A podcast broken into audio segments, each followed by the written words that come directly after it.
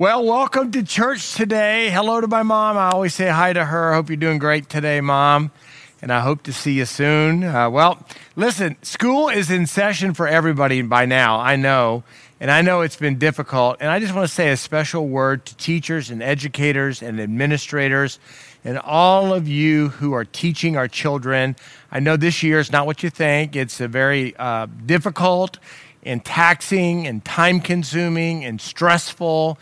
And I just want you to know that our church on all three campuses really cares about our teachers and educators. And we just want you to know we're praying for you. We're doing things that we can do, giving you free coffee, doing some things that would really encourage you for sure. So keep the faith and know that God is with you, and we're going to get through this for sure. Well, we're in this series called Not What You Think, and it comes out of the fact that we're living a life that we didn't think that we would be living because of a virus. But here we are.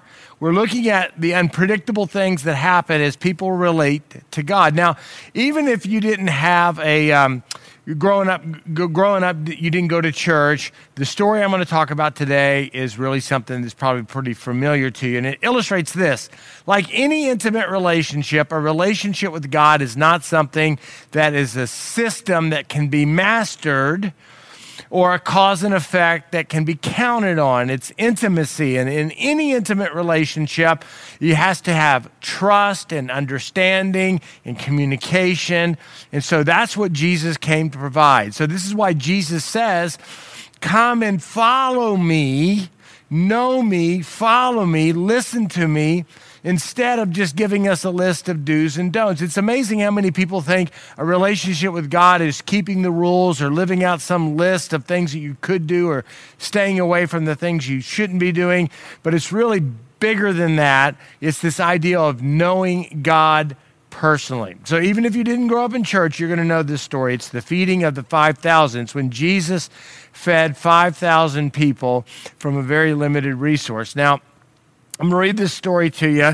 And what we're going to look at here is uh, sort of how God looks at you, which is not what you think, and how you look at yourselves. And I want you to look at this impossible situation that Jesus asked his disciples to do. And the reason I think this story is important is because of this.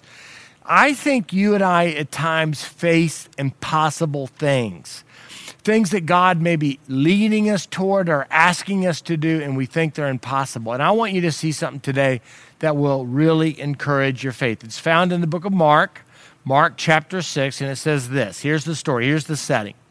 The apostles gathered around Jesus and reported to him all that they had done and taught. Jesus had just sent out, for example, the 12 two by two to do great and mighty things, to cast out demons, to teach.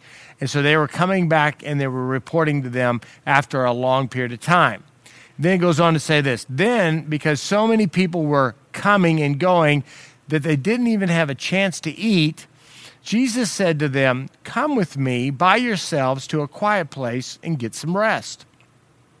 So they went away to themselves in a boat to a solitary place. But Many who saw them leaving recognized them and ran on foot from all the towns and got there ahead of them. Now I love the way Mark sets the scene for us. Jesus and the 12 are trying to get away, get some R&R, get some food, get some rest after a long period of ministry of doing things, being taxed by people. Even if you're a people person like me, you get tired of people. So they were trying to get away to a solitary place. And they were so overwhelmed, so overwhelmed and so busy that the report here is that they didn't even have time to eat. Now I don't know about you, but when I get hangry, you know, I don't even look at other people's needs. So here was the plan, you know, to get away, and yet their plan was interrupted, like most plans, right? It didn't work out the way you'd planned, didn't work out the way Jesus planned, didn't work, work out the way the disciples planned. So you can see the picture here is the crowds were following Jesus, um, you know, that they were crowding around him, they weren't giving him any rest. So here's the next thing it says, When Jesus landed and saw the large crowd, he had compassion on them that's an interesting thing. They had, he had compassion on them because they were like sheep without a shepherd. I want you to catch that phrase. Jesus had compassion on them. Why? Because he saw them in a certain way. He saw them as sheep, as sheep without a shepherd. So began teaching them many things. Now, Jesus saw the people. Now, I think this is interesting. It's moving to me because I don't know about you, but when I'm tired or hungry, I get pretty self focused. You know, that, that's, that, uh, you know, when we get exhausted or tired or hungry uh, for something in life, oftentimes it allows us to ignore or be blind to other people's needs. But Jesus saw people in a way that allowed him to say, okay, I had a plan, but that plan didn't work. These people are needs. And he looked at them in a certain way and said, they are sheep without a shepherd. He saw them in their desperate place. He saw the people in a way that the people didn't even see themselves. This gives us some reassurance. And here's why because God's never too busy to see you today. And so, whatever you're going through, and I have to remind myself of this whatever I'm going through, God is aware. I kind of get lost in this idea, possibly, that God's too busy for me, or that God's got another plan, or that God is, um, you know, somehow uh, sees my needs or my desires or my hurts or my, uh, my the things I want is trivial. But I'm reminded in this passage that even though Jesus had a plan to get away with his disciples and to get some rest, he changed his plan for you. He changed his plan for the people. His plan is you. You're the most important thing to him. He sees your need, in fact, better than you see it. And he wants to help you. Now, I don't know about you. I, I, I kind of feel sorry for myself at times of need. And I wonder if God really wants to help me. And I wonder if God really cares about my pain or my suffering or my vision or my thoughts. And I just want you to know the truth today, whether you believe it or not, is that God sees you and He wants to help you. He's not too busy, and you're not insignificant to Him. You're the most important thing going on in God's life right now. Now, this is the first real not what you think moment. You and I don't usually think of ourselves as sheep who need a shepherd. Now, we understand that sheep need a shepherd. We just don't find ourselves uh, in this way. We don't look at ourselves as sheep who need a shepherd. But we understand sheep do need a shepherd. They need a shepherd to lead them to safe pathways, to help them find food, to defend against danger, to find them when they wander off, to restore them back to the fold or to the flock. Sheep need guidance. So the implication is you need guidance and I need guidance. I need guidance. I, I, I just want you to hear today that our internal moral and emotional guidance system doesn't work right. And we need something outside of ourselves. We need a shepherd we are sheep. And I don't think we see ourselves this way, but this is the way God sees each of us. He has compassion on us because he sees us as sheep without a shepherd. It's like when you're raising kids. I, we raised four children and when your children are young, it's as easy to do. You see that they're misguided or they're going in the wrong way and they're wandering off, and you're the shepherd, right? You're the parent. So you go and you give them guidance and you give them reassurance and you give them redirection and you teach them things, you teach them skills. And they usually, because they're young, listen to you and they want your guidance. In fact, when your children are scared and they're small, they come to you as their shepherd for protection. But when their children grow up, right, uh, it's harder. Adult children don't see themselves as sheep needing a shepherd. And, and so it's harder to, to redirect adult children back this way. And I think it's harder for us as adults to see ourselves the way God sees us. We don't see ourselves this way, and that way, because we don't see ourselves this way, we don't look to God for guidance when we really desperately need it. Jesus began to teach them many things. Now, I don't know what he's teaching them, but they needed to be taught something. So Jesus sits down this giant crowd and begins to teach them. Now, this is where we sort of uh, get this next not what you think moment, right? This is what happens next in verse 35. It says, By this time, all this had happened, it was late in the day. So his disciples came to Jesus and said, Listen, this is a remote place. They said, and it's already very late. So send the people away so that they can go to their surrounding countryside and villages and buy themselves something to eat. But he answered, You give them something to eat. Now, this is the not what you think moment. Jesus looks at his disciples and says, You do this. You give them something to eat. This is an impossible thing, right? They said to him, That would take more than a half a year's wages. To feed all these people, Jesus, are you crazy? You know how much money that would cost? I, I like these uh, disciples that were following Jesus. They were sort of accountants, like, you know what it would cost to feed this kind of crowd? And he says this Are we to go and spend that much on bread and give it to them to eat? Remember that Jesus saw the people as sheep without a shepherd. Remember that. And as a good shepherd, a good shepherd feeds his sheep. So, the typical plan, as the disciples explained it to Jesus, as if Jesus needed some explanation, says, Here's what we're going to do, Jesus. It's late in the day. These people are going to be hungry in just a little bit. So we're going to send them back to their villages and their towns and their places so they can go buy some stuff and eat. Now, remember, this is a different day and time. Food wasn't readily available like it is today. They couldn't go down to the Taco Bell and get them a burrito. They had to go back and prepare and buy food and or slaughter a pig or do something. Well, they were Jewish, so probably not a pig, but a sheep or something to eat. So this was a big undertaking. Eating every day was a big undertaking, right? So the typical plan wasn't uh, was to send them away so that they could eat, but Jesus had another plan. He said, "Let's feed them." Now the disciples looked at the natural way of doing things, and this was overwhelming. They didn't consider the fact that Jesus had a miraculous plan in mind or something out of the ordinary. See, this is when most of us get overwhelmed as well. We look at what's needed and we see things that are needed as really impossible.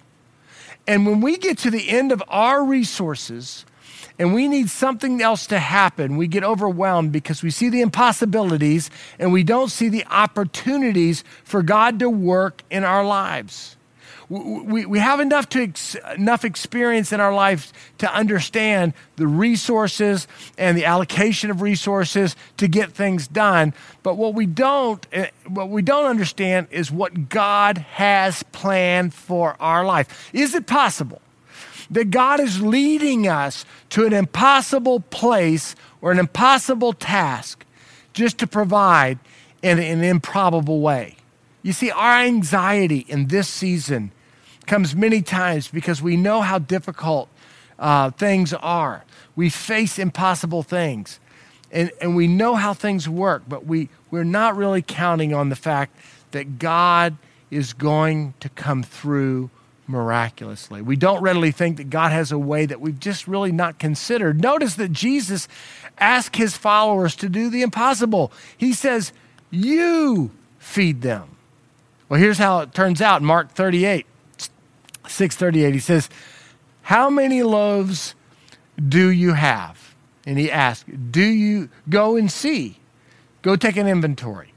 And when they found out, they said, We have five loaves and two fish. And Jesus directed them to have all the people sit down in groups on the green grass. So they sat down in groups of hundreds and fifties.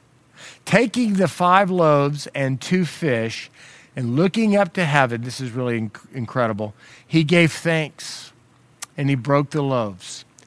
And he gave them to his disciples to distribute to the people. He also divided the two fish among them all, right? And they all ate, and they were all satisfied. And the disciples then picked up the leftovers, and they picked up 12 basketfuls of broken pieces of bread and fish. The number of men who had eaten was 5,000. So we know it was more than 5,000 because we know there was more than just men there. There was women and children. So Jesus fed this incredible cr- crowd. Now Jesus knew what was needed and what was available but he asked the disciples to do something amazing. Okay, so let's just take take the story as a way of practical application to your impossible task or to your difficulty that you face now. Here's the first thing that I recommend that you do. Figure out what you have. Take an inventory. I don't know about you, but I, am a half empty kind of full. The glass is half empty. I'm that kind of guy. I'm a pessimist. I'm, I'm not very optimistic. And so I have to really purpose this. Take some time to figure out what you have versus focusing on what you don't have. So the disciples did that. The book of John tells us the same story here. In the book of John says they found a boy, and this boy had come prepared with a picnic, and he had five loaves of bread and he had two fish. That's what they had. So where the disciples were focused on what they didn't have, Jesus turned their attention on what they had. Go find out what what do you have. Now initially, right, this might have gone to prove the disciples' point. Look, Jesus, we, we did the inventory. We asked everybody, Do you have any food? We found one boy, and that boy had five loaves of bread and two fish, so we can't possibly feed all these people. But look what God did. He took what they had and He provided. The first thing He did is He gave thanks. He said, Thank you, God. Thank you, Father, for what we have. You see, being grateful for what you have is a good way to address the anxiety over what you don't have. See, I believe God works in the same way today. We are in this long, difficult season where everything is a bit unstable and we are all crave certainty, and there is no certainty to be had. We don't know how long this virus is going to have. We don't ha- know how long exactly we're going to have to do life like this. So instead of thinking about what we don't have, maybe the best thing we could do is to um, take an inventory of what we do have, encounter our blessings, and present those to God. The, the best thing we could possibly do is, is to prob- possibly see ourselves the way God sees us humbly come to grips with the fact that you and I, we're like sheep who need a shepherd. We need a leader. I don't know about you, but I'm not very good at predicting the future. And I don't know what the future holds.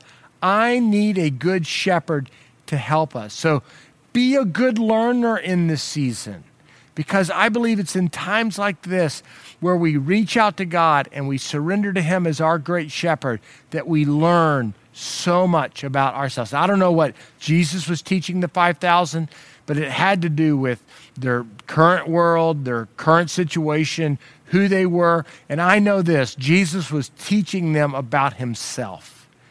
They were saying, he was saying to them, I am the way, the truth, and the life right? He was talking about salvation, he was talking about the forgiveness of sins, and he was instructing them. So Jesus wants to lead and teach you and me in this time of need. Now, if we're just going to try to endure, we might miss the amazing things that God actually wants to do. If we run up against the impossible and we just kind of throw up our hands like the disciples and come up with some sort of better plan, we might miss the miracle we might miss the supernatural life that God has for us. That's why I think King David wrote what he wrote in the Psalm 23. It's a familiar psalm. Here, let's say it together out loud. Wherever you are, wherever you're listening to, say, don't take your eyes off the road if you're driving, but let's say this out loud together. Ready? Here we go. The Lord is my shepherd.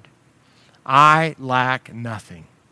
He makes me lie down in green pastures. He leads me beside quiet waters. He refreshes my soul. He guides me along the right paths for his name's sake. And even though I walk through the darkest valley, I will fear no evil, for you are with me, and your rod and your staff, they comfort me. You prepare a table before me in the presence of my enemies. You anoint my head with oil my cup overflows. Surely goodness and love will follow me all the days of my life, and I will dwell in the house of the Lord forever. Now, you, you read that psalm, it's a very religious idea. And we read that, we see it, we probably recited it so many times if you grew up in church.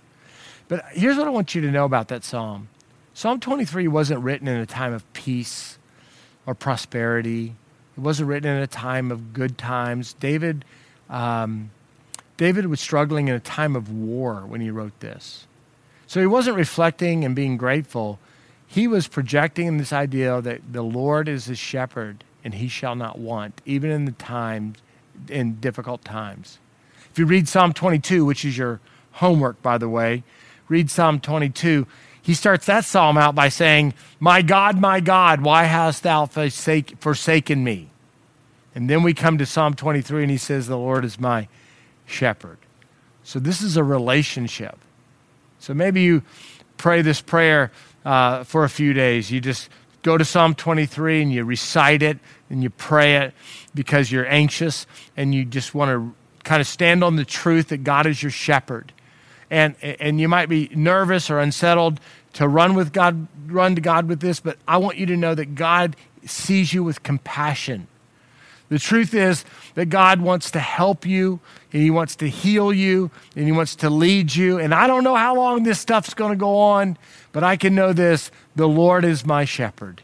The peace comes from God, not our circumstances. And I need a shepherd. I'm not self sufficient. I'm not independent. I can't predict the future. I need God. How about you? So when you face the impossible, take an inventory of what you have and take what you have to God. Give it to God. I don't know how, how God's going to meet your needs, but I believe He will. Don't listen to that voice in your head that tells you that God's abandoned you or that left you or you're on your own. Um, it's, it's not what you think. God has a plan, it's different than yours, and you have to think of the way of faith. So I don't know what you believe about God, but I hope today that you'll see God as your shepherd and you'll see yourself as a sheep, and that God will lead you and guide you as you face impossible things. God's got a great miracle for you. Uh, I, the Lord is my shepherd, I shall not want. What a great prayer. Let's pray together.